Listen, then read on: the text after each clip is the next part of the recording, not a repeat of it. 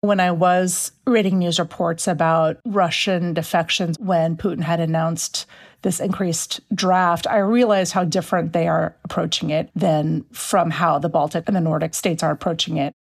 This is Lenora Chu, the Monitor's Europe correspondent. She recently reported a story out of the Baltic region that looks at how countries are approaching military readiness. As she just mentioned, Russia has taken the approach of compulsory service, with little training for those drafted. But the Baltic and Nordic states are taking a different approach, one that might embrace individual growth in addition to the needs of the country. Welcome to Why We Wrote This. I'm your host, Samantha Laine Perfas. Today, we'll be talking to Lenora about how countries are transforming their approach to required military service. Welcome, Lenora. Hi there. Thanks for having me. So, you recently went to the Baltic region, and one of the stories you reported was about how countries are approaching military readiness, even bringing back or increasing the draft. Can you talk a little bit about what's happening there? We have to start with the invasion of Ukraine by Russia. Now, it came as a shock to much of the rest of the world, but this region in the Baltic and Nordic states, they experienced that invasion viscerally. I think that's the only way to put it. You have Estonia, Latvia, Norway, and Finland. They share borders with Russia. Finland actually has an 800 mile border with Russia. And then there's the history. You know, the Baltic states only gained independence from the Soviet Union in 1991. That's Lithuania, Latvia, and Estonia. And they've been making moves over the years since to really protect themselves. So when I went over there to figure out what they were doing about military readiness, they are understanding the need to have, you know, tens of thousands or even hundreds of thousands of citizens armed and ready to go, trained and ready to go at a moment's notice. Hmm. Like, because of what's happening with Russia and Ukraine, there's this new focus on what if this happens to us? Are we ready? Absolutely. And, you know, it's funny, these are seven countries, well, eight if you include Iceland. It's the only one in the Baltics and Nordic regions that actually do not have conscription. But, um, you know, it varies from Finland, who's always had conscription, to little Latvia, who is just bringing it back. So there are a lot of varied approaches, but I would say that the commonality is that they're trying to either increase um, military readiness through ramping up the forces that they already have or just trying to, you know, bring back conscription in, in a very positive way for its people. And you mentioned Latvia, which is one of the places you went on your trip. It's an interesting country to look at because attitudes there around conscription have shifted. How are they approaching it now, and what did you find when you went there? I think the most important thing to understand is that two thirds of the public supports some kind of military draft. That said, this is not your grandfather's draft. They're actually thinking about things like whether or not they should include women, as Norway has done, whether it should be flexible, should there be options for service, you know, over six, nine, or 12 months.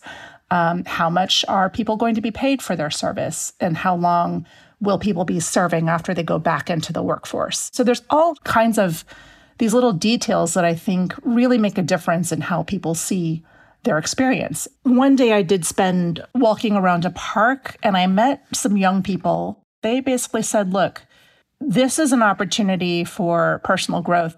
For some people, they talked about the money. For other people, they talked about, hey, I'm going to come out of that year fitter than I've ever been. I'll know how to operate a compass. I'll know how to be dropped into the woods and feed myself off of the earth. I'll know how to protect my family. So these are some of the things that I think came out of my visit that I'd never thought of before. And I think from the outside, we think of the draft as something that people do only reluctantly. I also met with Latvia's defense minister. His name is Artis Pabriks, and he has been criticized for having a little bit of an old school approach to conscription. He has said things like, you know, it's an opportunity to socialize young people towards, you know, patriotism, towards the ability to defend our country together, and that that sort of thing. That's very old school thinking. Um, but at the same time, he and his fellow ministers have talked about the personal values and the personal benefits that come from serving. So I think that he's still working out the balance for himself. What are some of the challenges that Latvia is facing, you know, introducing this and increasing conscription? When these government officials try to reinvent the draft or institute new policies, I think their intentions are always good, but reality may be different. For example, public support for these policies may wane as you know the war in Ukraine goes on, or as the threat becomes more real. Um, secondarily, you've had reports of sexual harassment in the Norwegian forces. Norway was the first to involve women in the draft, and, and they haven't had great success because you can invite women in, but you also have to change the environment so that they feel welcome, right? And and there are some of these things that have to be worked out. So right now, especially with Latvia, there's sort of the 10,000 foot view. They're still thinking about how to craft these policies, but I think there will be challenges as they, as they move forward. What made this story in particular a good one for the monitor to cover? First of all, I think we are great at looking at points of progress and, and changes in values, changes in society. And I think this really characterizes monitor research, which is that we're thinking about topics in ways that aren't readily apparent and that require a lot of thinking.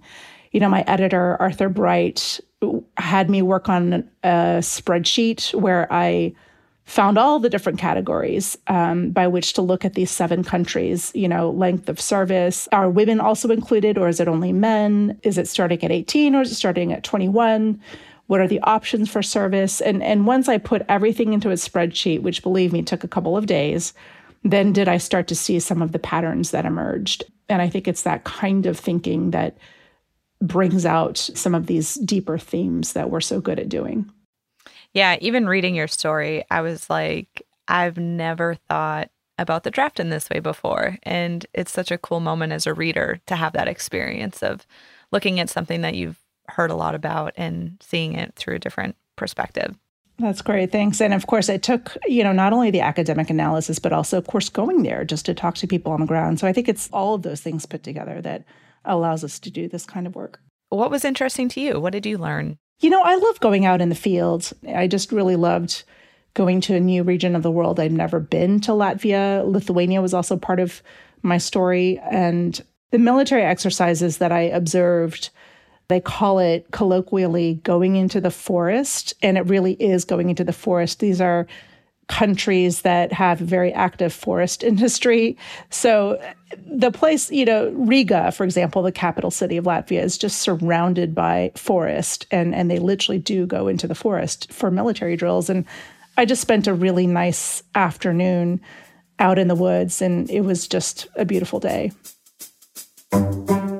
Thanks for listening. To find a transcript of this episode and our show notes, which include links to some of Lenora's work, visit csmonitor.com slash why we wrote this. This episode was hosted and produced by me, Samantha Laine Perfas, and edited by Clay Collins. Our sound engineers were Tim Malone and Alyssa Britton, with original music by Noel Flatt. Produced by the Christian Science Monitor, copyright 2022.